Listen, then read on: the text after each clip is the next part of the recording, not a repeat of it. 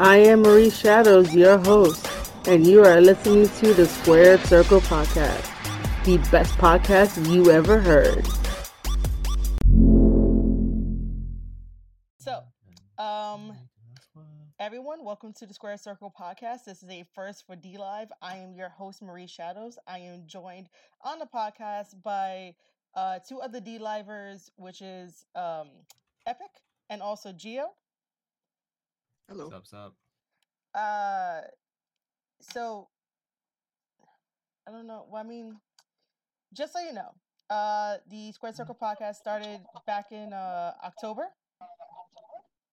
Why the hell am I sounding like that now? I know. What the fuck? This is gonna be like the greatest number five episode ever in this in the history of the Square Circle podcast. I fucking swear, man. You probably have a just stream open with volume up.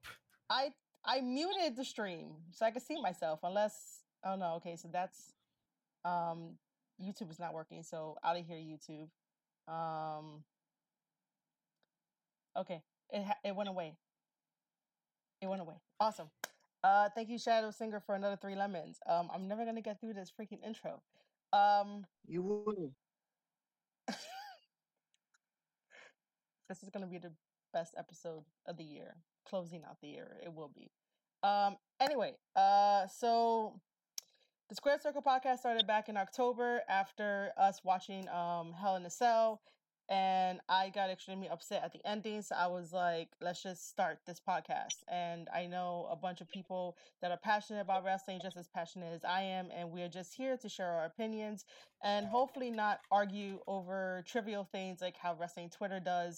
And we'll definitely be uh, referencing a lot of that.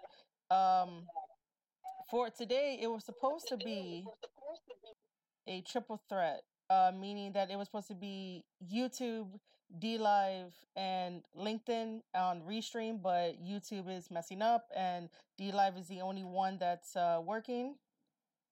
And it's happening again. I have no idea why. Let me just add. Let me just put that down. Um. So we're here on D Live, and I'm glad that you guys are here to join us to talk about wrestling. Um, if you don't know, the Square Circle podcast is on anchor.fm. If you guys uh, have an account there, make sure to follow us. We're also on Spotify, on Apple, on Google, and all major uh, podcast outlets. Um, it'll be great if you follow us there and also follow us on YouTube. Uh, oh, well, Shadow Singer, you get to learn about wrestling. Um, all right, so let's just start into our topics. Um, we will be opening up with uh NXT because AEW is going to take a while, and I think this is just in like an AEW uh pay per view over thing. So, Epic, you saw NXT. Uh, why don't you start us off? Team of the world. Uh, Karl Anderson, the Gallows. Uh, so it just showed them laying out the undisputed era in the back. Yeah. Um, Um, which, by the way, uh, did you see how Gallows threw uh, uh, it's Bobby Fish right into the damn thing, and like somehow blood came out, or as people are on the I internet think it, saying, be- it was up. before it happened. It- I think it was before it happened. Um, I, I noticed that too. I saw some some red. It might have been some ketchup because his back catering table, or it might have been blood. I don't think it was blood because I didn't see anybody busted wide open. Yeah, it was weird. which would have been a weird thing. But um, ho- hopefully, uh, there there's no injury report out on it at the time being. But um, yeah, for what it's worth, right now, I, I think it was just like maybe like ketchup or something from catering. right? Like he just happened to have a packet of ketchup, um, which is kind of which is kind of funny. Um, all right, keep going. And then Gio, if you want Um, to add in, if you saw, um, you know, NXT, go ahead. Okay. But one of you guys could continue because I didn't see NXT. I just know certain bits and pieces. Oh, you didn't see the uh the entire show, N- did I you? mean, not really. I mean, I saw whatever Twitter would give me because that's that's where I get my stuff from. Oh, okay, okay, okay. Uh, so basically, that that's how it opened up the segment, and then um, they went into, I believe, the first match, which was, uh, how come I can't remember this off the top of my head? I think it was. I think it was a Was it a women's match or no? I think they uh no OC opened up the segment. Yeah, uh, 'cause they, came in marching through the arena. Then Yeah. uh they got confronted by uh Ciampa, Riddle, and Keith Lee, Uh huh. and saying like you know well like you know, th- this is the main roster sort of sorts like that like you know, um. Tommaso Ciampa is like basically like you know we, we left the door wide open for you guys like you know for you guys to come in here, and uh like you know if you guys want to fight we'll give it to you. So that'd be the main event setup for the evening. Mhm. Uh, so then the first, Um, I did Match want to ask you before we move on to matches. Is uh, how did you feel about the promo that uh AJ Styles and uh Ciampa had uh exchanged with each other? Like, I I thought it was pretty solid. Uh, it was pretty solid for what it was. Like you know, Ch- Ciampa was pretty much saying like you know NXT's superior brand. It is a main roster. mm-hmm.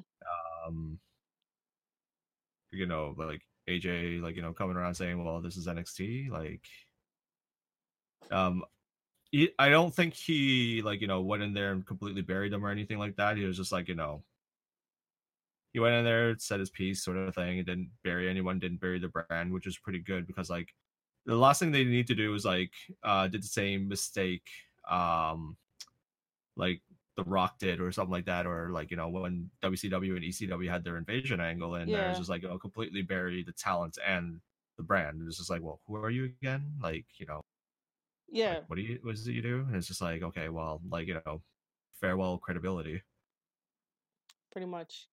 Um, all right, so we could talk about matches then. Um, so I do remember the first match. It is Damian Priest versus Pete Dunne. Yeah. So uh, basically touching up on their rivalry that they've been having for the past few weeks, which is pretty good. Like, uh, you know, call him Punishment Martinez if you want. hmm Well, that'll work out as well. Like, solid worker, great athlete. Um, I didn't get to see too much of him in uh, Ring of Honor when I had the chance, which was kind of uh I guess that was like sad for me anyway, because like dude could really go. I- Yeah, if he he's can. like, you know, given the right set of Mhm. tools, given the right opponent, stuff like that, he can really go. Uh Pete Dunne is definitely that one great opponent for him right now in NXT. hmm So, you know, I, again, like, you know, for Damian Priest, they're not burying him. They're not completely burying Pete Dunne either, even though they're helping uh put Priest over Yeah, Like- with these strong style type opponents, which is really, really good. it is. Um, and uh, Damian Priest or uh Punisher Martinez, which I I enjoy Punisher Martinez more than anything, um, as a name. Uh, but uh, when I used to have the Ring of Honor subscription, um, yeah, he was pretty great. You know, for his size and how athletic he is, and the things that he's willing to do, he could be like a modern day Undertaker if Undertaker ever wanted to like really like sort of leave it to somebody. It'll be him. Um, I, I think 'cause- it would be great for yeah. that too. Yeah. Go ahead, man. Effective. I'm just trying to see how I could pop out the damn D Live chat. Um, because I feel like I think they might have tried that with uh with Wyatt to make him some sort of modern day Undertaker, but yeah, has just not worked over very well at all. yeah, it just hasn't. Um, which is kind of sad, you know. I mean, it could have been like Undertaker esque, where he's an entity and that's all he is is an entity, and you don't destroy the entity, you know, sort of, in a way. Um, Mhm. like Sister Abigail, what, me of King. what happened? Fiends kind of reminded me of Kane because of like the red light that they're giving. Oh, I that hate that they give the the red light during the matches. I, I not a fan of it. My personal yeah opinion. that thing has to like go it really does have to go um i want to be able to watch a match in its entirety um you know and it'll be okay not have a red light in it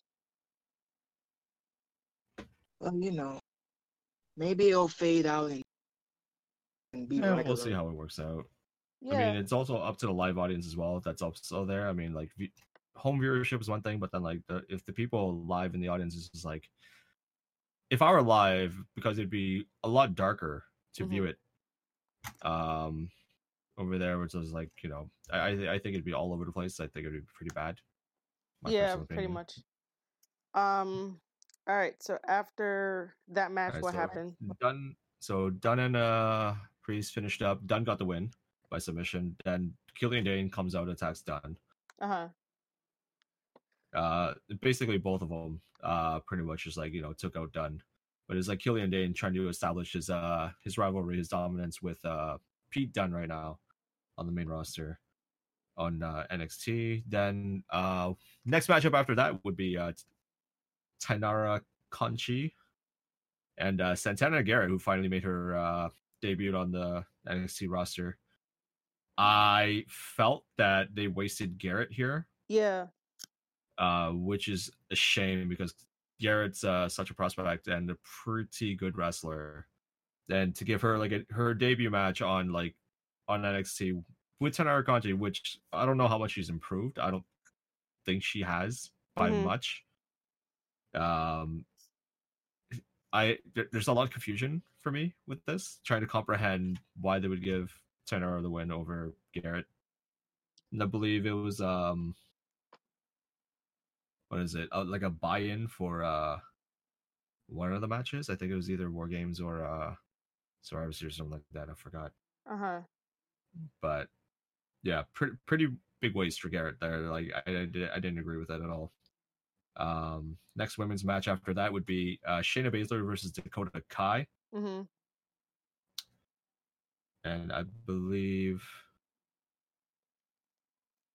Let's see. I believe Baszler won after uh, countering uh, Dakota Kai towards the end, which is amazing. Uh, the the more and more I'm starting to watch Shayna Baszler matches, the more and more respect I'm actually giving her now compared to how I viewed her in the beginning. Yeah. Like in the beginning i i wanted her just to lose the strap i'm just like please don't don't get it anymore. Don't don't put her in the main event spot. Like i just content just seeing her just like whatever be some sort of badass whatever. She didn't need the strap to do it. Um but like the way she's being pushed and tested in these matches against all the talent that's been thrown in front of her um i'm a little amazed um, that she's able to put on pretty good matches with a lot of the talent on NXT so far. Yeah. Um, which uh, I believe this match was. Yeah, after the submission tap out, uh, Marina and Jessamyn came in to beat out Kai, and then the pretty much uh, the women's locker room ish that's in War Games came out, oh, okay. Of started course. beating up on each other Yeah. And Mia Yim was the uh, the pleasant surprise that came out and started uh, kendo sticking the the heels, Yeah.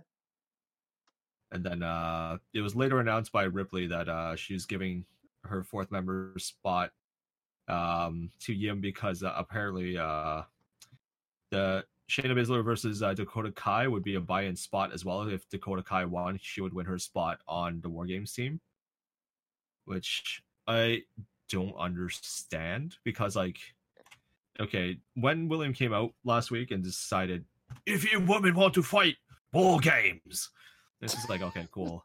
Um, yeah, pretty all- much what he said it. pretty much all the women out there were just like all beating up on each other. And okay, I'm like, okay, Yeah. we have our established teams here. Like, okay, th- this is it. Now it's just like, okay, hold up a minute. Like, this is not the team. Like, is what what are the teams? So apparently the teams going into it uh before they decided to have these buy-ins were uh Rhea Ripley, Tegan Nox, uh Candice LeRae. Yeah. I believe. Those three so far. And then fourth member right now, Mia Yim has just been elected to go in. And I think do they have four or five per team? I think four. Four or five. Don't don't remember, but um so now they, they have a viable fourth. And I believe maybe with um with the heel squad, I think Tara Conchi uh, winning over Garrett somehow bought her a spot into the match for some god awful reason. Please help me, God. Uh, I'm not saying that like you know, this is like, but Taynara Conti, like I don't know, I, I would have chose somebody else over Taynara Conti at this Yeah. point. I'm pretty sure she'll improve over time or stuff like that. Like she's probably worked out at the performance center, pay to reduce, whatever. But at the same time, it's just like at, at this point in time with the with the type of roster, with the type of talent going into a match like this, hmm I would unless she's going to be fodder in five seconds. That that's the only way I would really pretty much accept that and book it. Yeah. Um, e- even my face, uh, I know when people are going to be watching this or probably um hearing it, but I was even confused too the way that you had explained uh the reasoning for uh Rhea Ripley to not be in the War Games uh match. Um, so she gave her spot away to Mia Yim, right? No, she didn't give it uh, away. Like Oh. Rhea Ripley's the captain of the women's uh, Oh, War Games match. So because of this, like because of this whole confusion now, because the way Survivor Series works, Uh huh. because like Survivor Series is the next day. Yeah, yeah. Um, so with this now in effect, Shayna Baszler can't represent her team unless she's going to do double duty Oh, on uh, okay, on got War it, got Games, it. right? Yeah, yeah. so now we, we have that like this whole- this whole cluster of like you know women now vying for spots on uh, women's war games because Shayna Baszler has a match on Survivor Series in a triple threat with the other two uh, Raw and SmackDown champions, and it's like that with the main roster right now. So like they've already decided the women are not gonna have a triple threat. The two, uh, the three tag teams, so Undisputed Era, Revival, and uh, who are the Raw champs again? War Raiders. Um, Oh, I forgot about yeah, them. tho- those guys are gonna go um, uh, triple threat style tag team match as well. I'm pretty sure they are probably gonna maybe decide to do it with the mid card championship, so the Intercontinental Champion, US, and uh, the North American Champion or Cruiserweight, maybe I don't know. Uh huh. Uh, which that would be a phenomenal match because you got Shinsuke Nakamura, AJ Styles, and Roderick Strong. Should he choose to hold his title, uh, through that point. And if it serves me correctly, there is a triple threat, maybe. I don't know if it's decided yet. Let me double check. Because if they're doing it like that, and if they're going to put the world champions into one match, I think it's just going to be a slaughter. Because it'd be Brock Lesnar, The Fiend, and Adam Cole. Yeah, Bebe. But for what it is in Mhm. Survivor Series right now, it is Brock Lesnar versus Rey Mysterio for Yeah. the uh, for the championship. Which is interesting. Do you guys have like any theories as to why all of a sudden this is happening? Do we need another? Un- I, believe mean, Mysterio was supposed to be the original opponent going into Crown Jewel. Oh, really? So, yeah, yeah. So it was supposed to be Mysterio going to Crown Jewel until he got that injury, which is a legitimate injury. And then um, I think Cain Velasquez was supposed to be the guy brought in much later into the feud Mm-hmm. to really give it that same type of feel, where it's just like you know the the Avenger for Rey Mysterio sort of thing. Yeah. Now they're playing it completely backwards, and obvious. I think it's obvious at this point that they're putting Lesnar over Mysterio, obviously, but we don't know to what kind of dominance at that one point. We don't. It's going to be another um underdog story for uh Rey Mysterio, and you know, probably maybe defeating Brock because when he won Will the he be belt the, the first time, huh? Will he be like the giant killer? Yeah, I I mean we could give him that. Uh, who did he take the belt from? Uh, when it was originally supposed to be given to Eddie, but Eddie had passed away that week. Did He uh did Randy Orton. what happened? Beat uh, they could beat Randy Orton Oh, and Kurt Angle at WrestleMania in a triple. oh, okay, okay, okay.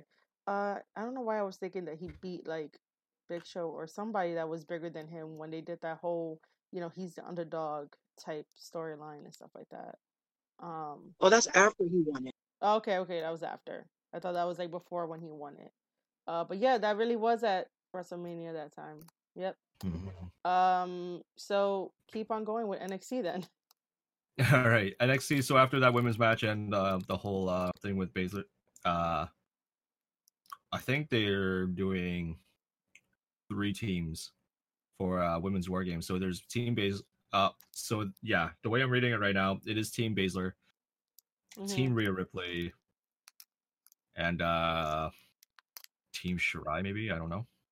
Oh wow, that's That's a lot of. I, I think I think um I could be wrong again, but Mhm. I mean that, that's the way I'm reading it at this point because like I don't know how because like if it is Team Baszler, it'd be Baszler, Shafir, and Jessamyn Mhm. plus another person. I don't know, but it, it- that's still up in the air at this point. Um, next match anyway Yeah. was the number one contenders uh match for the NXT Cruiserweight Championship. So it's uh it sees uh Tony Nese versus Angel Garza. Really good match, I feel. Um I felt like both guys put each other over quite well, played it very safe as well. Not too much crazy spots or anything like that. Um Garza went over Nese. Mm. Um, I for some odd reason I like watching Garza go. For some god awful reason, I don't know. It's like a guilty pleasure of mine right now. Um, maybe it's, maybe it's because he's like you know a Mexican tai, uh, Tai Chi for for some odd reason. Just like with with the whole pants. Oh, thing I see him. I see him. Yeah, so basically he comes in with pants and then he rips them off mid match, something like that. So um, the pants, how that came into play in that match was basically, I believe, Nice was going for a top rope uh, power bomb. hmm um, tried to get him off, but ripped the pants off while trying to go into it. And apparently, uh, think Mauro said like this is the first time I've ever seen a pair of pants getting power bombed in a match. Of course, because who doesn't So- love Mauro? who doesn't love that guy? So yeah, he he actually uh, made that uh, statement on air, on air about the pair of pants being power bombed in a match. Man, that guy. I mean, I've never seen a pants get power bombed until that night. Yeah, I Yep. think that would have been like a first for all of us, no matter what. Um, cool. Uh, what's after? What was after that? Uh, after the match, uh, Lio Rush came out to congratulate Garza, but Garza squared him right in the face with a slap. Like this pretty hard slap. Um, Lio Rush played it off, smiled it off. Mhm. Still, like you know. Um, what was after that was uh, Isaiah Swerve Scott versus uh, Dominik uh, uh, Yeah, that which was a pretty good match. I liked it. is Isaac new. Isaiah, Uh, so Isaiah. Isaiah, Isaiah's kind of new. He was in the, I guess the uh, the breakout tournament for like when they announced a whole handful of new signees. So like, Oh, okay, okay. um, Isaiah Scott, if you guys are not familiar with him, uh, he played Kill Shot in Lucha Underground, so he was in a mask Oh, okay. then. Which, Uh, by the way, um, I do not know if we're ever going to be talking about Lucha Underground on the podcast. But if you guys want to, you guys can. I personally had never gotten behind Lucha Underground. Like I tried it. I tried watching a couple episodes. I just I- couldn't get behind it. Like we could probably leave that for another day. Well, yeah, of course. I didn't want to do it now. I'm just saying that if you Um, guys had Mhm. wanted to talk about it, you guys can. I just won't contribute to it because I couldn't get behind it and whatnot. So, yeah. Let's just say it started off with a with a lot of promise, a lot a lot more sport than it was like TV drama. Then later on, it got way too much TV drama ish for its own good. I feel Uh, like that sort of aspect of the brand uh, killed it, mhm. and a lot of talent Sorry. wasn't really being utilized. Like there was a lot of there was a lot of talent that was being signed to the brand that really didn't get utilized properly. But it did see a lot of promise for a lot of the people who did get exposure on there. So Uh-huh. obviously, uh, John Morrison, Yeah. um, Ricochet was on there. He was their first champion. yeah, yeah. Uh, Well, Uh, yeah, uh, you have to yeah, keep it kayfabe. yeah, keep it, keep it, uh, keep it. Mil Muertes, so who I think is like an amazing work. Um, Katarina, I believe, like even Ivelisse, uh, and Helico and uh, Son of Havoc, Yeah. all of those were amazing on there. So, uh, the one thing I will probably go on record to say was the overusage of the slide, uh, the thigh slap sound, Oh, of course. which was not done by the wrestlers. By the way, it was it was taped. really? So it was recorded. It was a recorded sound, and it played virtually on almost like hard hit. So like whether it be like a forearm shot, it was a thigh slap. Whether it was a super kick, thigh slap. Whether it was like you know a hard clothesline, thigh slap. Like there was just uh, like unnecessary like thigh slap sound for like a lot of this stuff, just to try to give it some sort of impact, Mm-hmm. like uh, for the viewers. Uh, So it was it was way too gratuitous, and I, I hated it. It was like they they just abused that that soundtrack way too much. So I'm gonna cut in for every for anyone listening on D Live. Um, if you're not familiar with like professional wrestling terms and what the wrestlers actually do in the ring to make the sound, um, this is a little peek behind the curtain. Uh, if you're gonna go for a kick, you will usually slap your your thigh. Will sound like this.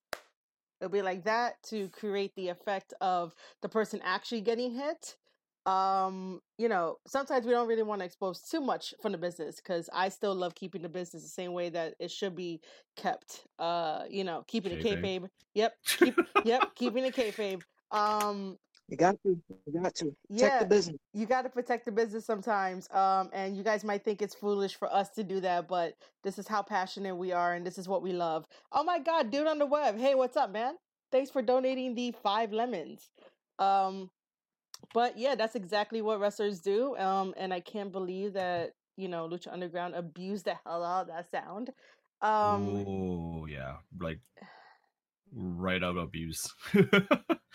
anyway No, until now. yeah, I didn't know because I didn't watch. I didn't watch Lucha Underground. I couldn't get you know um behind it like I was saying earlier. Uh, but all right. So after, all right. So no Okay, more, so, no more Lucha uh, Underground. so after yeah. Anyways, back on back on the topic. Yeah. Dijakovic went over on uh, Mhm. Isaiah Scott. Um, again, pretty good match. Both both guys put each other over quite well, and they are pushing uh, Dijakovic into being one of the the new big things on the roster because of his size, obviously. He's tiny. Um, In a way. Dijakovic? well, he looks. I mean, tiny. compared compared to the other guys on the roster, because like what the the other guys they signed on the roster are like virtually like cruiser. But like Dijakovic though, the, like the way he looks, like he looks like a big guy. Like he looks like you know he can go, Mhm.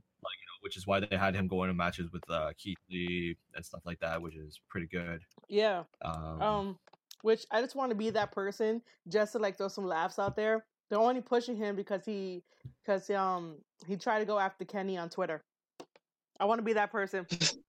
you, you you think they're pushing him because he went after Kenny on Twitter? Uh, this is a secret. Probably no, but I just wanted to get the laughs out there. Okay. Damn it, dude. it wasn't that serious. I know, I know, I know. it was just stupid that he he went after him trying to be all big and bad. But I just wanted to make a joke out of it. I'll be that person. Watch, wa- Okay. watch me end up getting heat after this. Um, they're not gonna like us after this episode. Hey, I don't, eh, I don't care. I'm gonna act like the elite and just make fun of shit. All Yeah. right. Um. So after the match, you got the main event: OC versus Ciampa, Keith Lee Riddle. Um. Match ended in a no contest after uh, there was a ref bump by the end of the match where Keith Lee did the pounce on uh, I believe it was Karl Anderson Uh-huh. or or AJ. I think it was on AJ. hmm So like AJ was going on in uh, for a thing, missed a spot. Keith Lee came in, did the pounds, hit AJ, and AJ bumped the ref, Oh, uh, which which led to the the high spots afterwards. So saw Riddle ch- attempting it. Um, I think he went for like a a dive and he got himself caught on the ropes. Uh, Uh-huh. Thankfully, he didn't mess it up too much, but he was caught, so it broke his fall.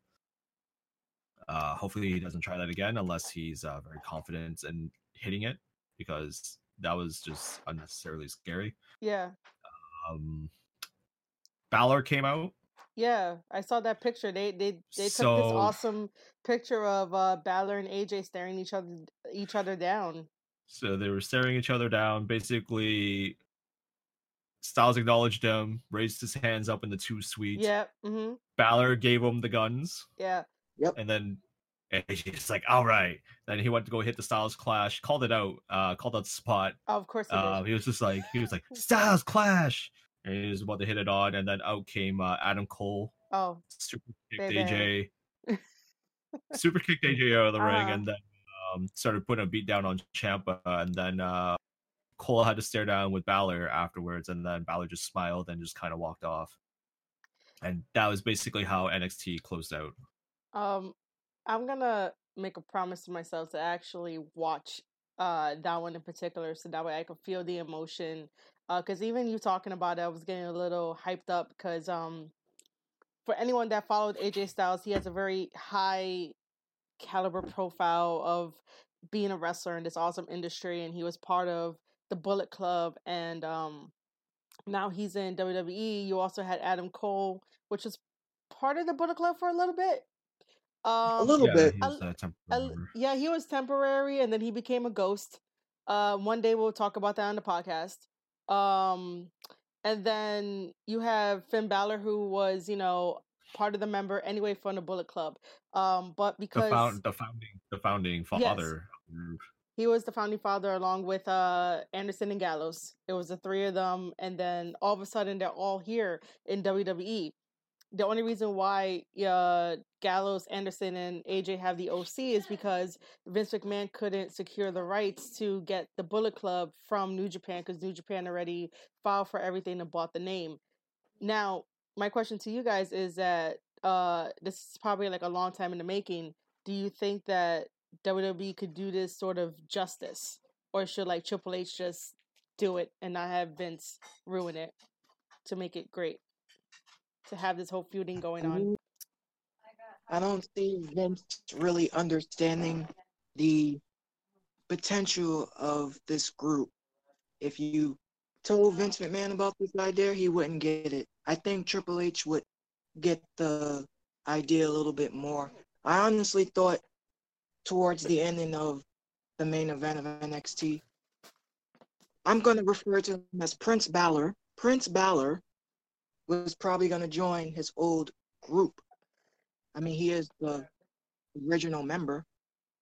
Yeah. So, or is he going to join Undisputed Era? Or is he going to have his own faction? That would be interesting. Hmm. But I think Vince wouldn't get it. Oh, Prince Balor. What? I, I think Prince Balor, Oh, Finn okay, okay. Balor. Okay, okay. Yes, That's call fine. him Prince. Yes, I see him probably having like his own uh group, maybe, Uh huh. and he probably might feud with uh Undisputed Era or the OC. He's unpredictable right now since he showed Yeah, his true is. Uh huh. And he did it So perfectly don't too, man. Oh yeah, my mouth dropped when I saw that. Yep. Um, I was not expecting it. Uh, you know, I didn't know how dangerous a simple Pele kick is until he decided to turn heel. Um, I always popped whenever the Pele kick happened because it's out of nowhere. But once uh Prince Balor does it to turn heel, I was just like, wow. Now, now we're getting somewhere. Now I could be invested again in in you know Prince Balor, and I could be invested again in NXT and WWE because right now they're on the right track and this is what they need. They I honestly think that um WWE should focus within themselves rather than trying to see if they could try to one up AEW. Um just because I don't think that they I don't think they need to. I just think they need to focus on every guy that they signed and woman, every every woman they signed and do invasions like that. Because um now that we wrapped up the main event, um, I got the chance to see the interview that Becky Lynch was doing, and then Shayna comes in and they have their little, you know, monologue time about uh, Survivor Series. Um, and I thought that promo was sort of okay, but I understood where they were going, and I'm kind of excited to see how Shayna versus Becky would turn out at Su- at Survivor Series. And Bayley, can't forget be a really Bayley. good match. Oh yeah, and Bayley. Sorry, Bayley, if you ever watch this. Like, man, she's gonna. Bayley, Dark Bayley. Yeah. She's not giving out hugs anymore. I mean, they even said themselves, those women said they're not going to sleep on Bayley. Yeah, I know. Uh, You- by you the can't. way, by the way, I just want to interject. Thank you, Circus, for donating three lemons. Thank you, guys. Um, yeah, I totally forgot about Bayley. I hope that you know if Bayley ever hears this or sees this, like she doesn't attack me on Twitter. Um, yeah. Um, nah, I don't think so. so uh, overall, uh, would you guys recommend um NXT? I would I would, yeah. because I enjoy NXT, and I'm happy that it's on like cable network like USA. Because now, you know, yeah, they sign the independents and they go to NXT, but is NXT a developmental thing Uh huh. or is it now a legitimate brand because it's on a big network that most people may have Uh huh. and you to see all the different stars. If you didn't know who any of these wrestlers, athletes were before, if you didn't have the network, now you have a chance because you see this invasion happening. So you might like, who's Adam Cole? Oh, I gotta check out NXT. Who's Shayna Baszler? Yeah, yeah. Why is she still? So it's good. It's good that they're getting recognized now because a lot of people or some of the talent when they would get called up to the Raw SmackDown, it would be kind of lost because you'd be like, "Who's this person? I don't know who he is." But then when you watch NXT and you see the growth and development, you're like, "This is how they are. Why are they not like this?" And go up to uh, Uh huh. Go ahead. I don't know if you were finished. Oh, um, so I would recommend NXT, especially with the takeovers. My only thing with after takeover is now that we know that it's going to be Raw versus SmackDown versus NXT, Mm-hmm. are the NXT talent going to be able to showcase the same kind of um action that they would on a takeover? Oh, Whereas I see what you mean. that's the only thing that I have. Yeah. but I'm I'm interested. But take over before Survivor Series, and then I'll be ready for Survivor Series. But I'm interested. yeah. And also, what is Prince Balor gonna do? Will Bayley be the um forgotten underdog champion, or will she get a surprise win? Who knows? yeah. So I'm um. done. All right. So, uh, is any of the titles on the line in this uh triple threat match for the for the None women? of the titles are on the line. No, it's just basically Ooh. like uh, supremacy. It's just about who's the better, who's the best brand. Oh, okay. I mean, don't you think it would be kind of better if um the titles were on the line? Nah, yes and no. Uh huh. Um, I don't think it's absolutely necessary to sell it unless there's a deeper angle involved. Uh huh. Like, It so, might like be- if they had a deeper angle, I feel like it would make a lot, a lot of sense. But it's absolutely unnecessary with the type of stakes, I guess, that they have. Mm-hmm. it just would be weird. It just would be kind of weird because technically Raw and SmackDown are separate brands. You- Yeah. You have NXT, the unofficial brand that did not get any drafts, even though Street Profits got drafted. well, Um, they take uh from NXT rather than giving to NXT. Yeah, they do. Yeah, they do. They take it from it. yeah, it, it's it's a it's a loss, but I I I like the Street Profits. I see potential in them. It's just going to be a little more. I give them a couple of more months. Yeah, um, just so you know, um, the time that the Street Profits were not on NXT for like a really, really, really long while, um, they were fighting um in Evolve because they were the Evolve Tag Team Champions, and I managed to uh see them live, and they're uh pretty good live. They had the crowd um jumping, they had like very good crowd reaction, very good um spots during the match. They were like super fantastic. Um, you know, they'll get there. Uh, people will like remember them and stuff like that. Uh, but yeah, if that's what if you ever remember that time when they weren't there in NXT for a while, is because they were with Evolve, and then also Yeah. because WWE is backing Evolve financially. Technically, they have them in their pockets, like securely. They could get whatever evolved person they want to be either uh, debut on NXT or whatever. I just feel like most of the stuff is just plain developmental. Like I'm just gonna pull from here and here and here, you know, that type of thing, like how they always do. Um, Yeah. all right. Any final words for NXT Takeover, Raw, SmackDown before we move to AEW? I can't wait to see what uh Prince Balor has in store next week. Yeah, that's true. Looking forward for Takeover and then Survivor Series, but mostly Takeover and the rest of the progression of the show Which for by the three brands. which by the way, Hmm? when is Takeover? Uh, the Saturday before Survivor Series usually. Yes, I think Takeover So Takeover is probably Saturday, so like the day before. so this Saturday we have AEW Full Gear, and then Survivor Series should be like the twenty fourth of November, right? Yeah. Because hmm okay, That sounds so about then right. so then Takeover should be the twenty third. All right, so we should um plan to try to do a Takeover breakdown and predictions and stuff when that comes around. It's good. All right, so we're gonna move on to possibly my favorite brand, which is AEW, which I'm gonna say it outright that AEW is my favorite brand, and I actually wrote down some notes. You guys can see that in the video, um, which I don't normally do. I don't normally write down show notes. Um, so I know Epic got the chance to watch AEW this past week. Uh, Gio, did you get the chance to watch AEW?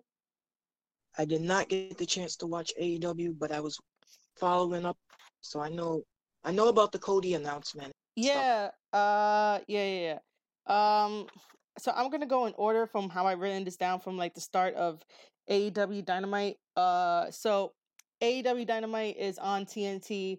The first uh match that opened up was uh Pac versus uh Trent. And Trent is one half of the best friends tag team with him and uh crap, what's his name? this is so bad. Um what is it? Trent and uh guys help me out Chuck, here. Chuck, Chuck? Chuck Taylor, Is Chuck Taylor, Oh. Chuck uh, Taylor, okay. Oh, Chuck. Yeah, Chuck Taylor. was Okay, it. so yeah, with Chuck Taylor and um Orange Cassidy. Uh that match was slow. I think that was poorly put together, meaning Pac has a interesting style and he works best with like Hangman for some reason. Um he doesn't work really well with Trent with Trent's style. But, you know, Pac is a bastard, so he'll just beat anybody. Um, I did find the exchange between him and Orange Cassidy to be like a fun little spot, but you know, Pac doesn't smile, but you know, that's what he does. Um, at least he got the crowd reaction to boo him, you know, very easily. that was a cheap boo. Um, that finish. Oh god. Did you see the finish of it, Epic? Uh, I didn't get to see the finisher. No. All right, so all right. Uh here's some more pulling behind the curtain, I guess. Uh so in professional wrestling, uh referees know all. Uh like 90% of the time, uh referees have the hardest job in the industry. They have to remember all the spots, they have to remember uh when to call it home, meaning when to do the three counts so everybody can go home and end the match. Uh, referees have to remember a bunch of other probably technical stuff, including rules, rope breaks, uh, countouts, disqualifications, anything you name it. So their job is really, really hard. Um, so it looked like at the ending of this match, damn, we dropped down to four viewers. Wow, is is my historian like that bad? Okay, guys, thank you. Uh, thank you for stopping by. Anyway, um, so like I was saying, uh, it looked like the referee was told in the back that the finish was supposed to be a submission. However, when Pac hits his black arrow, um, he it looked like he completely knocked out Trent on the ground because like Trent did not move. He did not pick up his arm to kick out. So when the referee was about to count three, he stopped. And everyone on commentary was like, oh my God, Trent kicked out at two. And um it obviously that didn't happen. And they tried to really, really recover it. Even Pac gave the referee a look of like, what the hell? So Pac goes into his uh, submission, and that's when the match ends. So that's how that ending got fucked up since you didn't see it. Um, Mm. yeah. Uh, everybody was complaining on Twitter about it, but it wasn't the referee's fault. You know, he knew what was supposed to be done. It just happened to be like if you're doing a freaking rotation in the air and plop down on somebody, all that air is going to come out of you and you're going to just be wiped out. So, yeah. That was for that It's one. like an impact. Yeah, definitely like an impact. Um, and I hope people don't think that I'm not appreciative of anyone that has came into the stream and looked. It was just a weird freaking number drop. That's all. Um, Gio, do you want to start off with uh Cody's announcement? Ah, Cody's announcement that he said. He said that if he does not challenge, well, if he does not beat Chris Jericho for the NWA Heavyweight Championship, he will never challenge for the title again. Pretty big, pretty big. Yeah, which um kind of reminded me of um he's going straight old school and I'm talking about like uh back in the 80s NWA style um not too long ago um Tim Storm from uh, NWA did the same thing with Nick Aldis when he was like, you know, uh, well, Nick Aldis gave him the ultimatum of like, you know, if I beat you, you're never going to challenge for the title again. And I just felt that similarity uh with it. Um Cody Rhodes's uh promo was great. Uh you know, I'm not related to Cody, but like I felt like I was part of his family when he uh Oh yeah. Thank you Vortex for donating ice cream.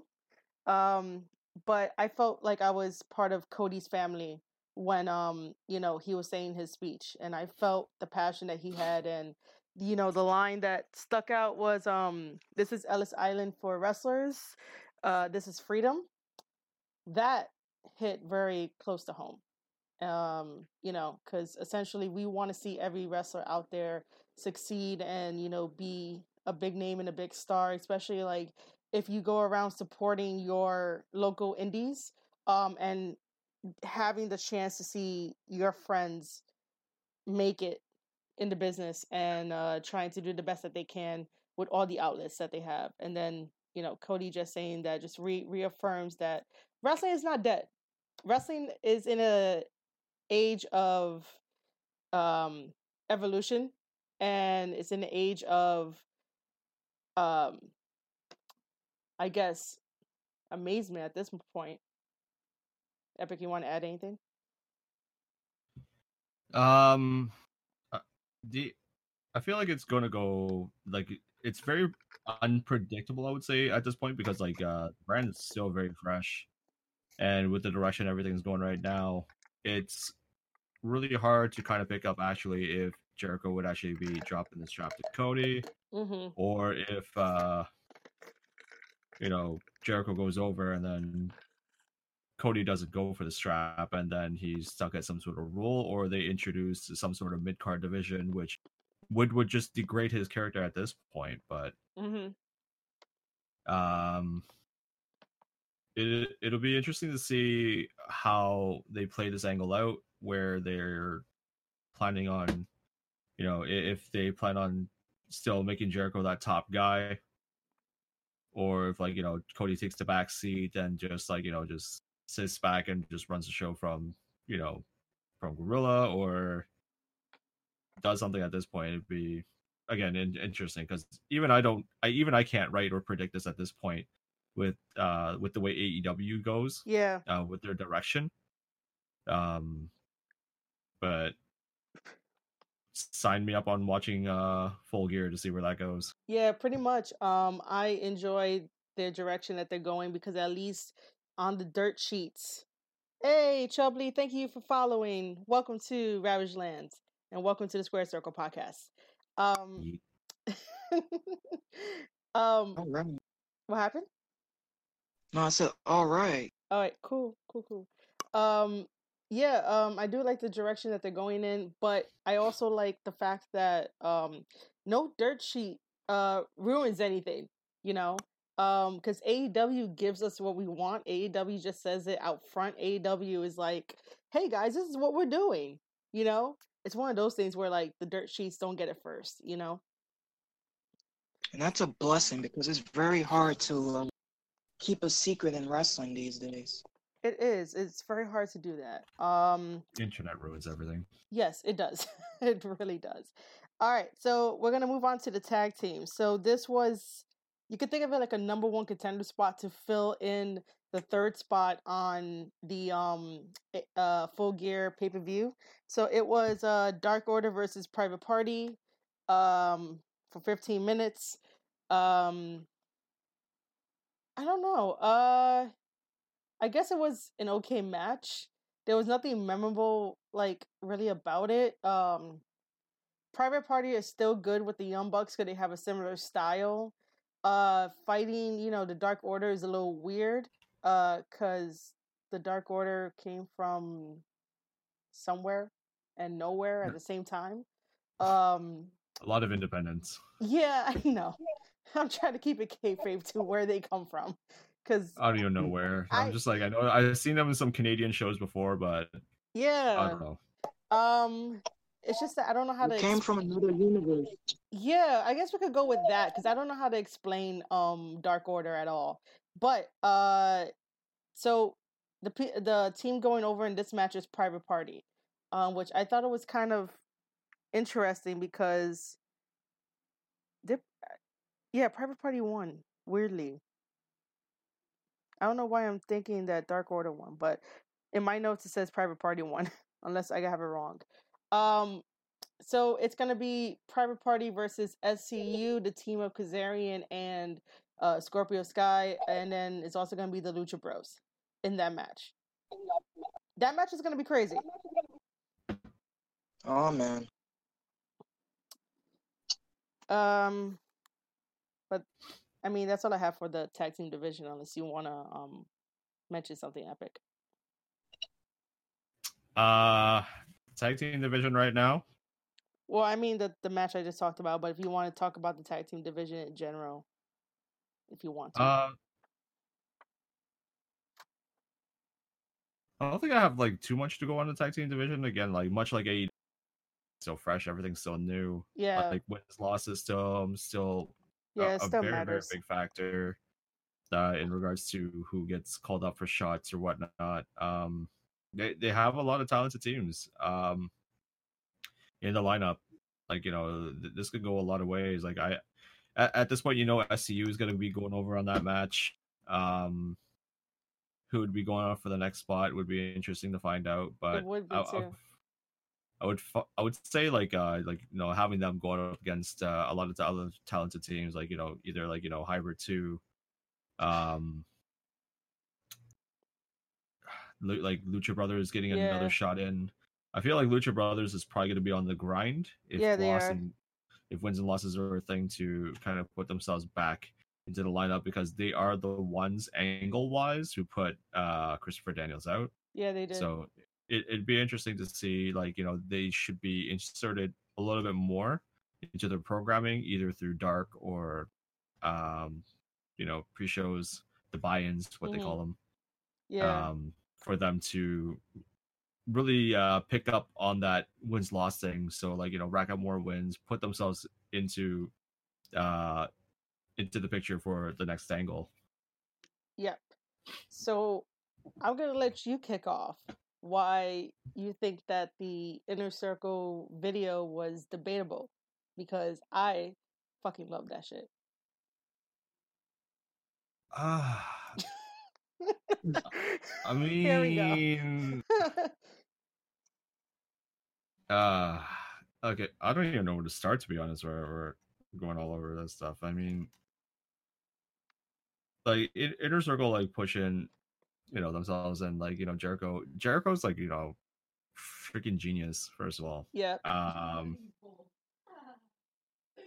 like. I, I I don't even know where to begin on this one. Like I don't even know where, where to start on this one. I don't Alright, know. All right, so let me. So Give let, your thoughts on it. right, I mean, so I thoroughly enjoyed the video. Um, I know our viewers don't really know what we're talking about, but um, Chris Jericho, who's in AEW and is our AEW champion, uh, decided to do a video similar to how Cody Rhodes did his video, where it was very deep in thought about uh winning the AEW championship and what he's doing to his family and friends because he has to focus on this. This is the biggest night of his career and stuff like that. So Jericho kind of mocked him using the inner circle uh team that he has um to the point where it was very very comedic and you knew that Jericho wasn't really taking it seriously. Like he he's not taking Cody Rhodes seriously. What I enjoyed the most was just the mocking part, how they put it together, because I wasn't expecting, you know, Jericho to come right out and be like, "Hey, I'm gonna make fun of you, Rhodes," because you know, um, I could do the same thing too. Um, they got Virgil in there, which I thought was funny. They got Virgil in there to talk about Jericho. They had Sammy Guevara say he's, uh, you know, the youngest champion, being at 49 years old, meaning Jericho. Um, it was just well put together, and that's the style that AEW has is to be sarcastic and to not really take things like way too seriously, depending on like the character of the person. But um, from Mhm. start to finish, I really thought that it was kind of funny just to make fun of everything that Jericho ever did, especially creating the phrase a little bit of the bubbly because he didn't even look at the camera when he said a little bit of the bubbly, man. Like that got me on a chuckle. Um you have to admit that it was good storytelling as well. You know, his side of uh the whole feud between him and Cody. It just brought the feud up 10 times. So, you know, unless you want to pick off of whatever I said, you know, cuz you don't know where to start. You gave him. A, what happened, Gio? You kind of like Where are you, Gio? I said you gave him a starter. I think so. I hope so.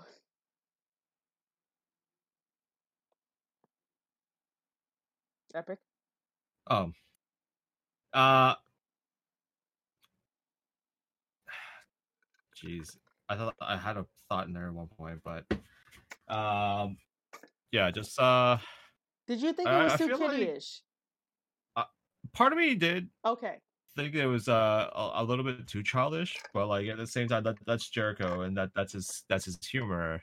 Mhm. Uh, at the same time, though, like when when I watched the whole entire promotion, plus like you know whatever's in conjunction with promos and how a, a business conducts themselves, like, and I guess I was looking at this as an overall standpoint as opposed to like a, a promo standpoint, Mhm. where I was just like, okay, well, here here we go. AEW hasn't established itself as a brand. You got two guys, two well known names in the market going at it brand new company, uh, top prize of the game, and we're we're gonna treat it right now as a little bit of a joke to really push Rhodes as an underdog Yeah, they, going they into the match. And just like, well, if we treat it as such, then like you know, what would the value be? Like, you get a lot of like you know the marks that come in here is just like, well, like you know, we we go in here, we support Cody Rhodes, like you know, Mm. son of a plumber, like you know, and you know, uh, he he even like called Jericho back on it, where it's just like you know, in in Rhodes' promo, it's just saying like, well, you know, you, you being son of like you know NHL hockey player, like Yeah. you know, saying like, you know, all this stuff, and you have the right to really uh say this stuff about Rhodes and uh their family name and their family legacy. Uh, which is really really emotional. So like It there, there's like a, a, a it, it's a different approach to how those uh how those two really want to go into it where like jericho is just like well you know whatever it's just cody rhodes saying it's just like you know the only way you're here is through like you know your entitlement and, and, and through your name as opposed to just like you know uh rhodes just being like well like you know i'm here because i have a lot to prove like you know uh you know taking taking a very serious tone to it and i feel like sometimes like you know even though through uh some of cody rhodes' promos is way too long. Yeah, um well, this one that he did recently for in in Dynamite was uh just right. Um Yeah. but the one from the previous week where he's with uh Tony Schiavone, that was super long. I was like, "Oh my god, are we still here? I'm so sorry, but you know, why why does this need to be shown? You know, you're taking away from the tag team match that's supposed to happen in the ring. You know, that should have been saved for like AEW Dark. You know, That's what I feel like. It, it should have been like that, or like you know they should have uh shown it between segments, between matches, kind of like you know it's like you know washroom filler or whatever. Uh, yeah, but if they wanted to give this uh, a big time match feel, they should probably have a better a, a better angle for it. Like you know, having the the box office attack was a pretty good start in a way, but like you know, I feel like you know they just really really toned it down. Um, in terms of building up this match, yeah, yeah. like it, Like, it- they only got they like, only got like the the championships, championships right right now, now, women's women's tag team championship, championship, championship, and, and uh, uh, um, their um, world their world championship, and, championship, and like you know, you're like gonna, you know, you're gonna go into this match, top match, prize of the top game, prize of the game, you know, your you know, prestigious thing, in the prestigious company, thing and in then the go company, into, and um, um, go um, Swear, man. Swear, man. and then uh, and then uh, gonna give it like we're give it type like this type of promo, this type of build. You know, You know, they should give it, They a, should a- give it a, a, lot better approach, a to lot it, better at approach least. to it, at least.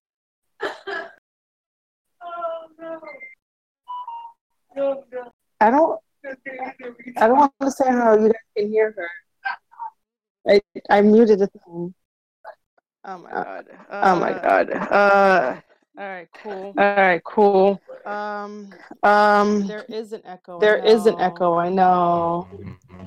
I don't know why echo. I don't know why there's I don't know how to fix it either. I don't know how to fix it either. I really don't know. I really don't know. Uh, uh, why is it so loud? Why is it so loud? Can you guys hear me? Can okay? you guys hear me? Okay. Okay, Okay, okay, your hear echo your- and my echo. Okay. We're good. I don't hear no echoes. Um uh but yeah, I totally agree with that. Um part of me still wish that they sort of pushed um Hangman Page because I'm waiting for um you know Hangman to turn heel. I feel like that that should be given time. Um, I feel like they shouldn't make any hasty decisions right away. Yeah. Push whatever angles you're gonna go for right now because like you have you have a company. You your focus right now should be like you know treat it like a season. Uh, I I would say like for some god awful reason, treat it like you would like Lucha Underground, where have a season, focus it around like you know whatever whoever your champion is, whoever your contender is, get through that first, and then let's worry about what comes next afterwards. Then have your next push after that. Yeah. Um, because even with like, you know, uh being the elite, they also allude to maybe uh page turning and I can't I really can't wait for that. That's gonna be like I don't know. I'm I gotta think that's cool. You know, because Mhm. now he could go around, you know, kicking people in the head and be like, "Yeah, I'm gonna do some cowboy shit." Um, which, by the way, that that line got me, and I was like, you know what? I think I will probably buy the shirt just because, just because. Um, one day I would like Adam Page to play Red Dead Redemption with me, so that way when we become outlaws, we could just say, "Hey, we're doing cowboy shit." Um, that's just me and me and my daydreaming shit. Anyway, um, after the inner circle video, it comes to the women's tag team match, which is uh Jamie Hayter. Is a Hater or Hatter? Hater. Hater. Um, thank you, Ghost. Um, yes, we have a ghost. Um, Jamie Hatter teaming up with uh, what? is it? Wait, oh yeah, Jamie Hatter teaming up with Emi Sakura and uh facing against Riho, which is the AEW Women's Champion, uh, and Shayna or Shanna. Shanna. Yeah. Um I you know, I always root for women's wrestling and you know, I love watching wrestling. It doesn't matter if it's like women in the ring, men in the ring, men and women in the ring, it doesn't really matter as long as the athleticism is there, the story is there and everybody takes care of each other in the ring because I don't want anyone dying. But for some reason this match could have been better it gets better towards the end. And I know that like in a match, you're not supposed to exhaust every single move that you have in the beginning because then, you know, you get uh winded out and then you have to get your second wind and that's not a very good thing. Um but I just feel like these women don't really know how to work with each other to make um you know uh how can I say it? to make a chemistry in the ring to get the match going you know? Um i i overall think that some of the women need to at least work with each other but i understand that not all the women in AEW have a full-time contract. You know they're off doing other promotions and stuff like that so they come into AEW just to make the appearances. Um my other thing too is that uh Epic do you know uh anything about Emi Sakura other than the fact that she loves Freddie Mercury and that's her gimmick. Uh, well, basically, she's uh Riho's uh uh mentor, trainer, and mentor. Um, so basically, they're they're pushing this angle as a like you know teacher versus student, Yeah, okay. and and then um, you know, I'm pretty sure they're using it as a way for Riho to have a better match with somebody who understands her a little bit better. Uh, because I feel like um, touching back on what you said earlier about like you know the, women type working on type of match, um, having a certain style, like uh, the Joshi Pro Wrestling in the uh, in the Ch- Japanese scene is is really really different. So um, they can have a really really good match depending on who they're having their matches with. I feel like having Jamie Hayter in the mix because uh, Jamie Hayter actually also works with Stardom at the same time Yeah. could go and mesh with that a whole lot easier and help communicate spots a whole lot better. I'm not too sure of Shanna's spot if Shanna worked with Stardom or not. I'm not too sure. I'm, I don't know much about her. Um, but she's a French uh wrestler. That's the only thing that that they kept saying. Um, commentators are not saying too much about uh who she is. Apparently, Shanna has her name also in Japanese on her Twitter. Oh, Uh, Let me read this up real quick. Yeah, she was also in Stardom. So, oh, um, basically, Shanna was there up until August 13th of 2017 or it's 2018 she was there actually. So she was there for a while. So all women should be kind of familiar with how uh japanese women kind of go and yeah, uh do their matches. I feel like stardom is in a league of their own when it comes to women's wrestling compared to um maybe sendai or even like uh ribbon hmm or uh joshi pro. Yeah, uh, but I, I feel like they're having those four women, even though it could have been a little bit smoother, probably will not get any better or any worse than that. yeah, Because like Shanna and Hater know how to work with Japanese women. You know how like Japanese women like their spots, how they call spots. So I feel for what it is, um, it'll probably get better. And again, I, I think it again depends on the type of person, ty- type of athlete. Let's just say swap out Riho and Emi Sakura, and let's just say put in the likes of like you know, uh, Kairi Hojo, which is Kairi Sane by the way, and uh, Oh. Io Shirai hmm um you- you're probably definitely going to get a higher grade match with higher grade type of athletes that can really really go yeah, where riho doesn't really do high spots she's just there i feel she is, and she she's adorable being there. Um, she works really, really well with Kenny because that's because they have like a whole history of teaming together and stuff like that. But when it comes to when she's in AEW, she needs to get used to the women that they put her against. You know, because sometimes Okay. some things does look off. Um, but other than that, like she maintains to be cute while she does wrestle. I don't get it. yeah that's the thing like i feel like you know i feel like wrestlers like her and uh, i don't know you guys could at me on it about it later or something like that and, you know we don't have to go into a heated discussion but you know i'll give you my two cents about why but you know there there are certain female wrestlers that'll look pretty while doing things which is okay but if, if you're going to push that type of woman to be the face of your company probably not the, not the great way to go about it at this time like you know Yeah, I how how you want to push your company, who you want as your face, um, someone who can really go, someone who can represent the brand, someone who says, "Wow, like you know, I could really watch that match, and this person could really go." Like you know, right now, way I see it, like Yuka Sakazaki would probably would have been my cha- uh, champion of choice. Uh, if I were to put a Japanese wrestler over, she's got a lot more personality. She looks cute doing it, but she can really go. hmm Whereas, like you know, I feel like Riho right now is just kind of like she's just there. uh, she's she's just there. Like if I were to like give her like um, I I, guess like a a mixture of styles, it'd kind of be like who is incredibly safe. I know like she would have like you know a, a Randy Orton type style where like you know Oh, everything he does is safe. methodically Yeah, e- really? everything he does is safe methodically just kind of work around Uh huh. and kind of work your way into it without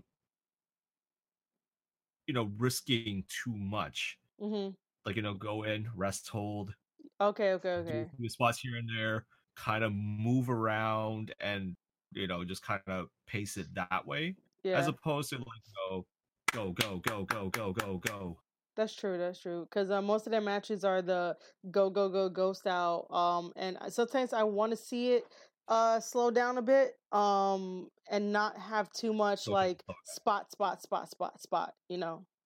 yeah like i mean like if you pace it out correctly it's like if you could like open it up you know create a little bit of pace go into a rest build it up a little bit do your high spots go back into a rest and then climax it out. Go go go go go close it out go home. And like you know i, I feel like it would work out that way hmm but i feel like with riho it's just like okay just work it just a little bit here and like run do this and just, Yeah, that. I definitely see like- that. it, it, it's just like very very placent. You like you, you like you, you would have to place her in certain situations for her to kind of do her things accordingly i feel like she eventually might like if if she were like translated into like an american wrestler she would have like a five moves of doom set Oh man. okay. um, let's hope that you know you don't get added very badly on Twitter for saying all that. Uh, but I I totally mean, I'm not saying this is saying. like in a negative way, but I mean, like that—that's how I, I how that's just how I viewed it. Uh, the whole entire approach. I totally understand where you're coming from, and I totally agree, and I can see um the statements that you're making. Like it's it's But I totally mean, if you guys want to show me a video of her other works, I haven't seen any of her other works in Japan. If you guys want to do that for me anyway, like you you can include it into a link uh when this podcast is uh, up there. Like the only other match that I saw outside of AEW was her match that she did with Kenny Omega in a mixed tag against oh yeah, uh Michael Nakazawa and uh, Oh. Yuka Sakazaki in OE, O, OWE in uh in China, oh damn. which right. I feel like is almost the same type of match she always has. Mm. I actually thought you were gonna bring up the recent one that um her and Kenny went to Japan uh to DDT and faced um two other people, which I totally forgot their names. Um but in that match everything was so quick. That's why I was like when she's teaming up with Kenny it works, but when she's by herself to face the other women in a match, it's a little weird. You know, it's it's a little different.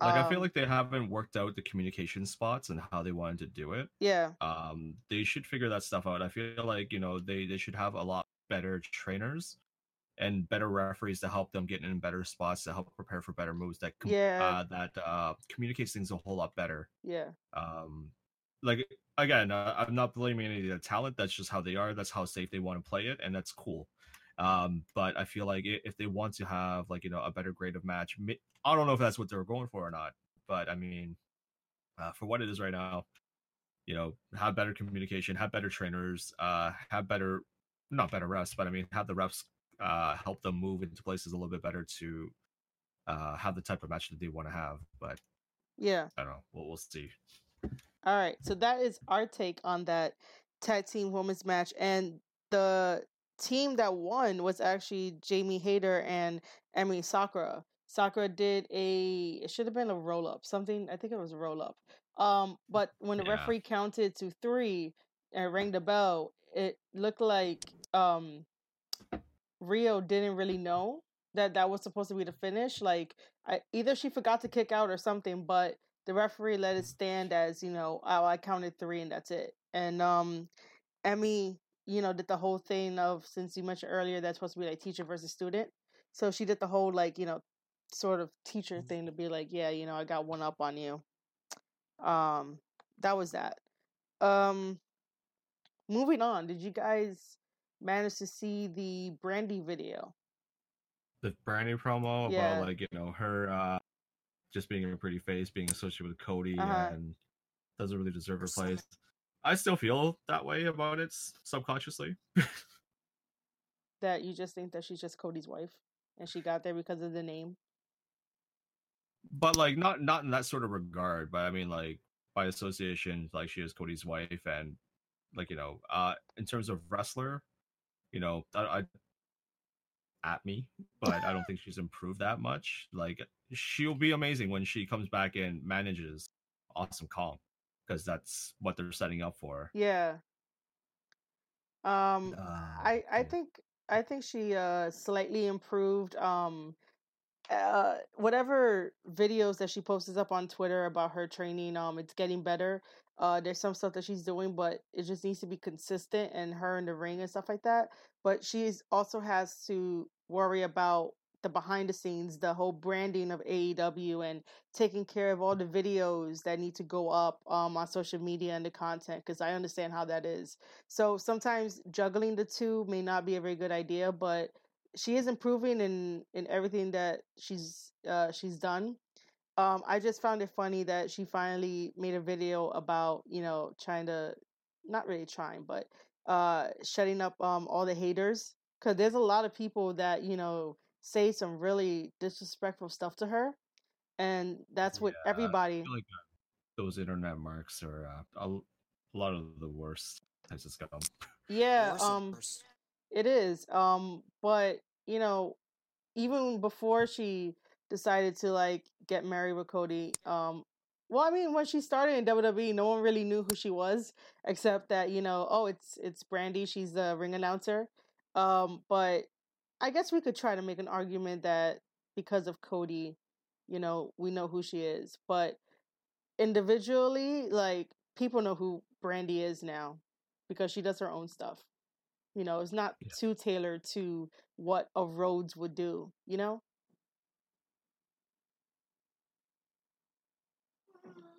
Guys. um well I, I feel like that Brandi does have a lot to prove which is like you know the reason why for this promo which is good. Hmm um again uh, it, it's going to be different to see the type of approach that they're going to go with this to see whether or not if it's going to be in a manager role where she's going to unleash kong on everybody whether or not she's actually improved in the ring herself like i i feel like you know she can improve like she she does have this way of just like you know working a sort of like you know paced match the way she wants to go about it and do like a heelish style like you know kind of showboating and promo within her matches because i've seen uh when she did go to uh stardom uh, a few years back like what she's capable of in the ring how she can kind of go and how they kind of present it in a certain way as well Yeah, um I can see that. She she did a little but- bit time there. Yeah so i mean like you know she, she is well versed well trained like she like she's really fit she can really go um just right now at, at this point it's just like you know I, I guess the proof uh the thing she wants to prove the most right now is like uh people just uh flacking on her because uh she's cody's wife Yeah. Um, and, it's just, just a bunch of other stuff that they do to her. yeah and it's just like well if you're just gonna harp on her just because cody's wife and she's only associated with aew because of that then like okay well that's a whole that that's kind of personal then uh, as as opposed to just like you know she's there in aew she's there to represent the women's division to be um the head of that sort of thing and to run that thing to however but um if they're expecting her to do more or like you know less Mhm. um you know due to reasons of because then you know don't take it too personal go uh go watch another sport then uh, Yeah, that's true too. alone. Yeah, right. If only it was that simple. If only it was that simple. Uh, Gio, do you want to add anything to the Brandi video? It's like she is. Exp-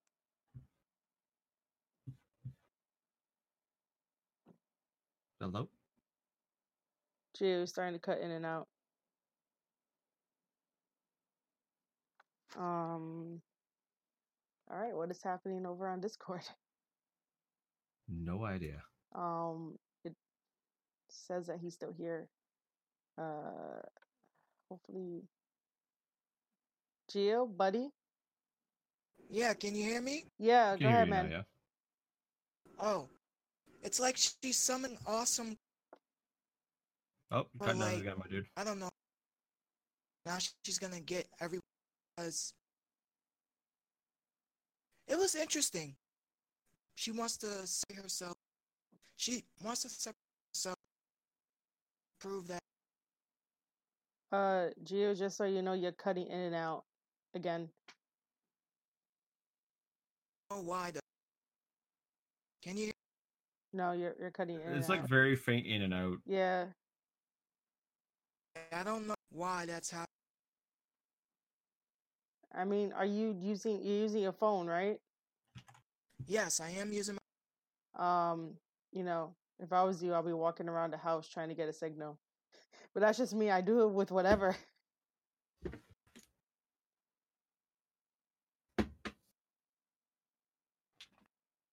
I like it. I'm just wondering where it's gonna go. All right, that sounds better. Cool. I don't, Okay. I don't know where you moved to in, in, in your place, but it worked. So stay there. Good. um all right the the next match is uh brandon cutler versus um ah, god hoodie face shawn spears who is uh tye dillinger the perfect 10 from wwe uh just so you know the winner of this match was uh shawn spears via pinfall. Uh brandon is getting better. Um i think Brandon is going to be great as a mid-card guy. I don't know if i see him as anything else and i hope that you know if he's listening to this that he doesn't take offense to that but that's how i see him. Um he's like a very cool overall guy. Um and then the last thing that i want to mention because it wasn't really you know it was just a match um i think that they messed up with shawn spears i really think they did They did. Um, they they shouldn't have uh put him in a program with Cody so early and then come have him completely buried. yeah Um, and I think I, I've said this in the past podcast too, Mhm. where like the exact same thing is like this is happening way too early. Angle was done to perfection, hmm um, but when it came down to the match, it like Spears got completely buried, and after that, his momentum was just like gone. It was killed. Like any credibility you want to earn for yourself after that is gone. Like, yeah definitely um and i think that the the build that spears is having and now he's fighting with joey janela um i'm just like you guys th- this is where you would say you guys don't know what you're doing because i don't know what they're doing i don't understand it um that's why That's I, what I feel like. To what? be honest, like that's what I feel like AEW is at at this point right now. Though, like again, they have all this talent. Um, wins and losses are a factor when deciding booking matches. Certain angles in there when they're not having a major title uh, mentioned within the angle, Mm-hmm. and it's just like I, I feel like they're just doing a lot of things. A lot of people just just doing things, yeah Like, yeah and it's not like having a purpose doing things. It's just like just here, just go there, do things, and it's just like, okay, cool, but you know, I feel like the only sort of how can I say it? The only segment slash story that feels like it's not just a doing something is uh Kenny Omega and and Moxley. Like Kenny Omega's like intricate storyline. I feel like everything that he's done is not a just do whatever. You know, we're just gonna throw things in there. You know, what he's doing is making sense. Um as much as I love the fact that Cody Rhodes and Chris Jericho are building this story to see who's gonna be either new AEW champion or if Jericho's still gonna retain the title. Um, that's cool. Um, I just felt like it was way too early put together, and I don't know why that should have happened. Um, that's why I feel that Shawn Spears and Cody Rhodes should have had their moment rather than just being buried, because then you know that would have built up Shawn Spears even more, and so that way we could understand why he's in AEW. I mean, we know why, but the reason why you know he decided to come there to take down Cody and make that story more deeper because WWE was never going to do that. So just doing in AEW, but doing a different way. Um, there are like hit or misses in AEW. AEW is never going to be perfect. They're learning on the job as they go. They're learning as a brand new company. Um, but we could all see that there's ups and downs to everything. Yeah, hopefully it's like a lot of things they could they could figure out real soon, because um, uh, like the way I, I I view it right now, personally for me as a few uh, as a viewer, um, it's cool that they're focusing around certain types of uh matchups, and especially uh, m- the main focal point right now is definitely on Cody and Jericho and whatever the inner circle is doing. hmm But outside of that, like it, I to be honest, like for me, I can't really care about anything else. It doesn't get me invested. Like I found myself enjoying NXT a whole lot more for the past maybe like two weeks so far, uh, compared to the AEW programming. Like I feel like uh, when like the uh, the elite is not giving themselves airtime and the other talent is given that time, that they should really, really go with that time that they're given Mm. to really like to really make something of themselves and give the fans a reason why they should like they should back Yeah, definitely. Um, I think with me, uh, going off that, uh, the tag team of uh Jack Evans and uh Angelico, th- Yeah, like Angelico. and I remember watching Jack Evans so long ago that when he dropped off of wrestling, I was just like, "Oh crap, he's back!" Like, you know, is this really the Jack Evans I remember when I was watching him grow go through his uh wrestling journey? Um, and then to have this tag team, I'm just like, I don't know who. Like, I don't feel that connection of like, yeah, I want to cheer for them. Um, or the same thing with uh the Dark Order. You know, other than just coming out creepily and not knowing where you where they come from. You know, I just can't get behind them. Um yes, I totally understand where you're coming from in terms of like, you know, there's a lot of stuff that just happens. Um like uh I was just looking back at my notes. Um I even forgot to mention, you know, the whole PAC versus Hangman thing. That I think that that's a just because thing. Right? Yeah, a lot of it is just to help fill the card, and which is fine. You want to fill the card, you want to fill the card, like that. That's fine. But again, it's just like at the same time, it's just like your your talent is just there to help you do things in the time, just to help you fill the card. Um, but the talent has to look at this as uh, as an opportunity as well because like you know they feel like right now the way that they have it is like you know I have the secure job. I work with AEW, work with Tony Khan, work with uh, the elite. You know, we have this exposure. We're fine. We're safe. If you're looking at this just to Mm. say like, you know, here I'm on mainstream TV, we're a viable contender, and we're just playing it safe, then you know, y- you might as well find yourself over to WWE real quick and uh, establish yourself safely over there. Here is like, you know, you, you have a chance in front of a camera to pull a lot of audiences in from a lot of other things because you got to you got to compete with like you know NWA now. You got to compete with the WWE. You got to compete. Let's just say like you know if you're watching any other programming out there, let's just say Stardom, uh, New Japan Pro, And uh, also Pro don't Wrestling forget Noah, don't forget um like baseball and basketball season and like football season. Exactly. The season just started. Like Yeah. exhibition matches are done. Mhm. Like um, give these people a reason why they shouldn't click anything on the remote when your match is on TV. Like you know, what are you gonna do to impress me? It doesn't have to be like a high fly spot. Doesn't have to be a flashy move. Like you know, you it- you could be like your character could be your mic work, something that something you say, something that you do, just says, "All right, you've intrigued my interest. Like, let me invest a little time into you, but don't make me regret it." True, true, true, true. Um, Jo, do you want to add anything onto that? I would just like to see a little bit more build. It's Oh, not again. it's like You got to move around the house, man. Huh? You got to move around the house. Your your come your your volume. okay, You're coming in and What? out is it helping? yes. a little bit. Yeah. Okay, so I don't have to do this for long.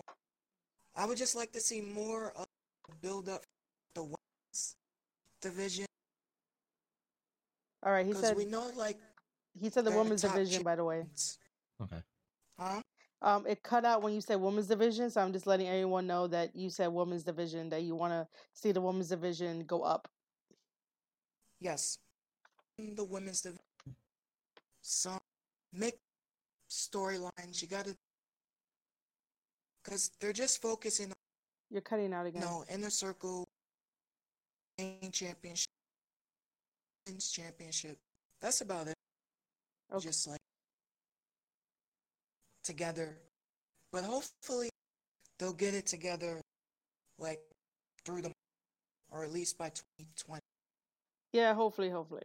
Um, I think that once we get to the new year, it'll totally be uh different. Um, you'll you'll probably see a more focused AEW because now they really have to stretch out their talent in a way because you know it's every Wednesday, so it's gonna go a little faster. Um, the main event for Dynamite is uh Hangman Page and Kenny Omega versus uh Sammy Guevara and uh Jericho. Um, this match was uh good. Um, I am going to say that uh Sammy Guevara could have a classic match with uh Kenny. Um, all of their chain wrestling in the match was uh very good. Uh, the spots were good. Um, and then when we come to towards the finish, you know, uh, distractions happen. Uh, where PAC comes out and uh, low blows Hangman, and that's allowing Jericho to get the win over on Hangman because it wasn't Kenny. Kenny did a freaking dive outside the ring, and then that was it. Um, and then chaos and mayhem ensued to end the show, um, as if it was like WCW. Um, what AEW was trying to do was get all the hype ready, and that's why they ended the show with all the full gear stars uh to end the show to get it hyped to make sure that you tune in this Saturday, November 9th at 8 p.m. uh to watch full gear. Um but yeah, that's all I want to say about the wrap up for the main event. You guys want to add anything? I am. I I I think I I've just said most of my guess piece. I gotta Okay. Gear. What happened? Gio? I guess I have to get my full gear ready. Yeah, man. We all we all you know, we all had to be full gear before full gear happened, but I didn't go to the gym. Um anyway, so our last quick segment is just prediction time. Um Oh yeah! Oh my god, Chubbly, thank you for the four ice creams. Thank you, thank you, thank you, thank you. Um so I'm gonna go down Oh yeah! Oh my god, I'm gonna hear Macho Man four times. But thank you, Mhm. Macho Man. Um, so I'm just gonna go down the card list. Oh yeah! All right, Macho, one more time, and then I wanna do this last segment, and that's it. Oh yeah! All right, cool. Um, so uh, AEW Full Gear once again is uh this Saturday, November 9th. Um, it, so all right, so what I have here is uh Shawn Spears versus Joey Janela. Uh, who do you guys pick to go over? Shawn. Um, Epic, who do you pick to go over? Uh, I would like Spears to go over just to really, really turn his character into something. Um, otherwise, I'd say it'd be a waste. Okay. Uh, let's see. I have no idea who I'll pick. You know, Joey's cool. He's a cool guy in real life, but um, I need Shawn to turn over. Um, so I am going to put my mark on him. Uh, the next one is the women's match. So you have Riho being the AEW Women's Champion versus Emi Sakura. Who do you guys have going over in that match? Uh, I'm pretty sure they're gonna have have Riho, Riho going going over since she just won the championship. All right, so it's gonna be Riho for both of you guys. Yeah. Uh, me, I'm gonna end up being neutral only because I want to see how it plays out. Um, I don't know too much about Riho and I don't know too much about Emi, so I can't really make a decision at this point in time. The next one is the triple threat uh match for the AEW Tag Team Championship. It's going to be SCU, which is the team of Frankie Kazarian and Scorpio Sky versus Lucha Bros and versus Private Party. Who do you guys have going over in this match? Uh, SCU. Well, I'm thinking from an analytical uh perspective that I think like you know, just it makes sense for SCU to win it, but I feel it's gonna be a classic of a match. All right, so epic for SCU. Gio, who do you have? Uh, I don't know at the moment. I'm just gonna watch the match on So you're gonna be neutral. neutral. Yes. Uh, for me, as much as I enjoy SCU and their bits on uh YouTube, not again. Come on, it's the end of the show. Um, awesome. I want to see the Lucha Bros actually take the belts and run mayhem in AEW. That's that. That's what I want to see happen. Um. All right. So our next match would be our unsanctioned lights out match, which is uh, Kenny Omega versus uh, Jon Moxley. Um, I'm just gonna say it. My pick is Kenny. My pick is always gonna be Kenny. Uh, just because I freaking adore the dude. But um, Epic, who do you have? Uh, I feel like uh, I want Moxley to go, but um, I feel like this favor, this match won't really favor anybody in terms of uh statistics, but obviously momentum is the sort of thing. But if they want, uh, again from an analytical standpoint, I feel like uh Omega will do a solid for Moxley, probably, hopefully, maybe I don't know, um, but I feel like you know, uh, Moxley. Okay. go. Gio, who do you have? Moxley. You have Moxley. Um, just one note on uh this match. Uh, because AEW is all about um wins and losses. Um, because it's an unsanctioned lights out match, whoever wins or lose, this does not affect uh their overall scores and or regular singles uh scores for Kenny Omega versus Jon Moxley. Uh, the next one it will be the main event. It should maybe maybe it it's Cody versus Jericho. Jericho is our AEW champion. Um I am staying out of this one because I adore both of them. So I'm not going to pick sides. I'm going to be neutral. Uh in that case, who do you guys pick? I don't clear some You're break you're breaking up again, the dude. stipulation. I'm doing the walk. um, I'm neutral. Okay. Um Epic? Uh, I feel like Jericho's gonna go over. Um, oh, only because I feel like you know this this match. I I would have to watch it to find out, but I feel like you know the way that it's going right now, unless they have something really really great planned out, court uh, like skill set wise in the ring.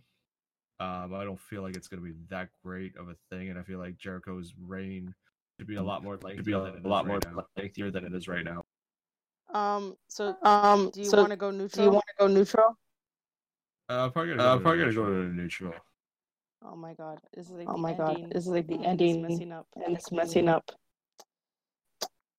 All right, quickly. All right, Um quickly. Um, Santana Ortiz Santana Ortiz Santana and Ortiz. Santana and Ortiz versus the Young Bucks. Oh my god. Ooh. Probably my mic. That's Oh, we're good. that's gonna be good. Okay. Um. I think I'm gonna remain neutral on this one, even though like I feel like LAX, but uh, both teams could go, and it's gonna be a great match. All right. So I got you as neutral. Um. Gia, what? Who'd you pick?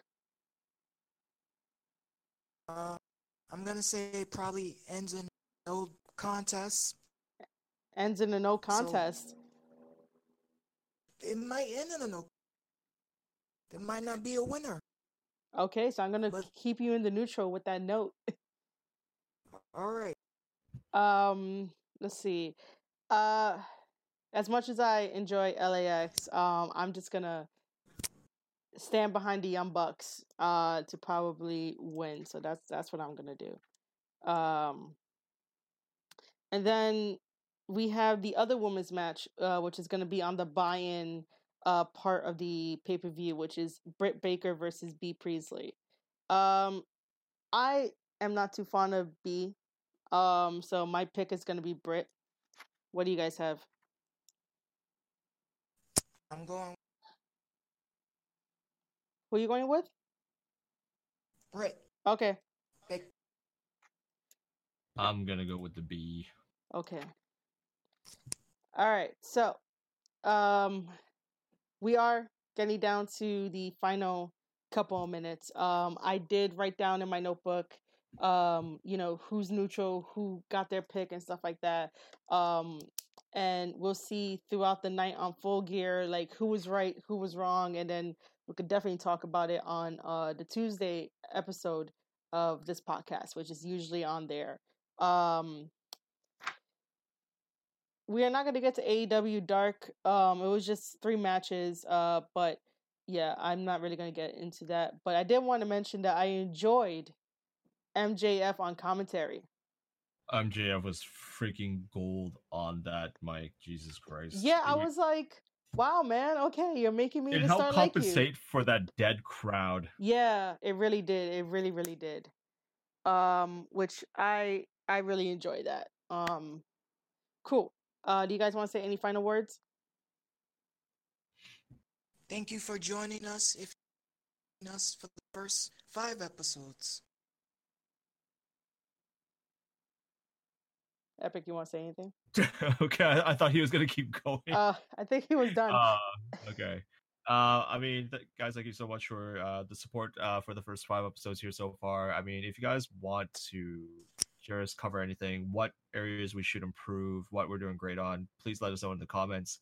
Um, whether you're on Twitter, whether you're on YouTube, um, because you know we we would love to as, as much as we love for us to kind of keep rambling on and on, but your input uh, will actually help us improve content over time. So um, please be kind. Uh, give us some uh, great feedback, and uh, we'll definitely take into consideration going in our podcast moving forward.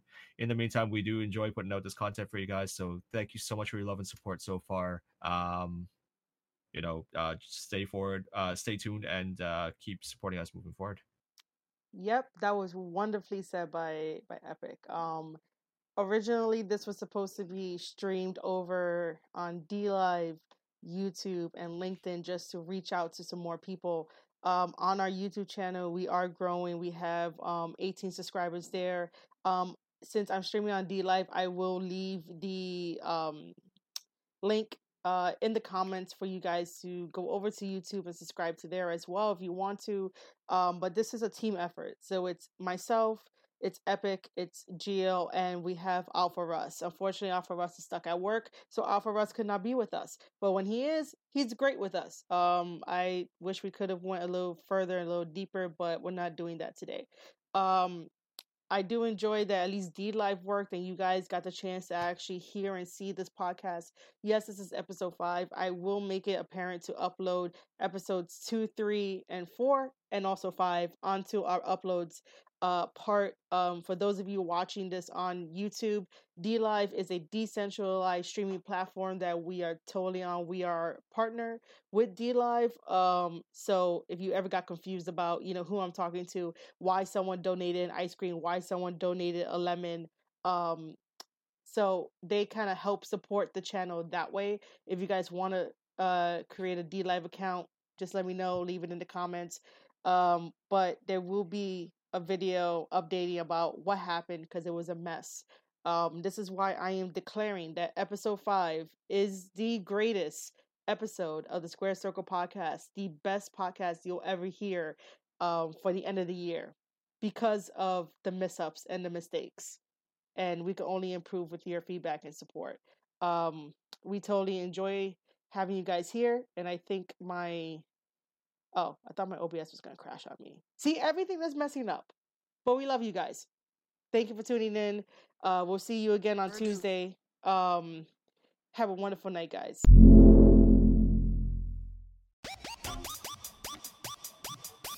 And that's a wrap, guys. Thank you for listening to episode five of the Squared Circle podcast. I am your host, Marie Shadows, and I was joined by Epic and Geo to bring you our opinions on professional wrestling since it is our passion. And if you want to continue to get additional content, please make sure to subscribe on our YouTube channel, follow us on our D Live account, and also make sure to follow us on Anchor. Through Anchor, you can listen to us on Spotify and Apple Podcasts as well. We highly appreciate everyone's support for all five episodes, including our next episode where we will see you next Tuesday.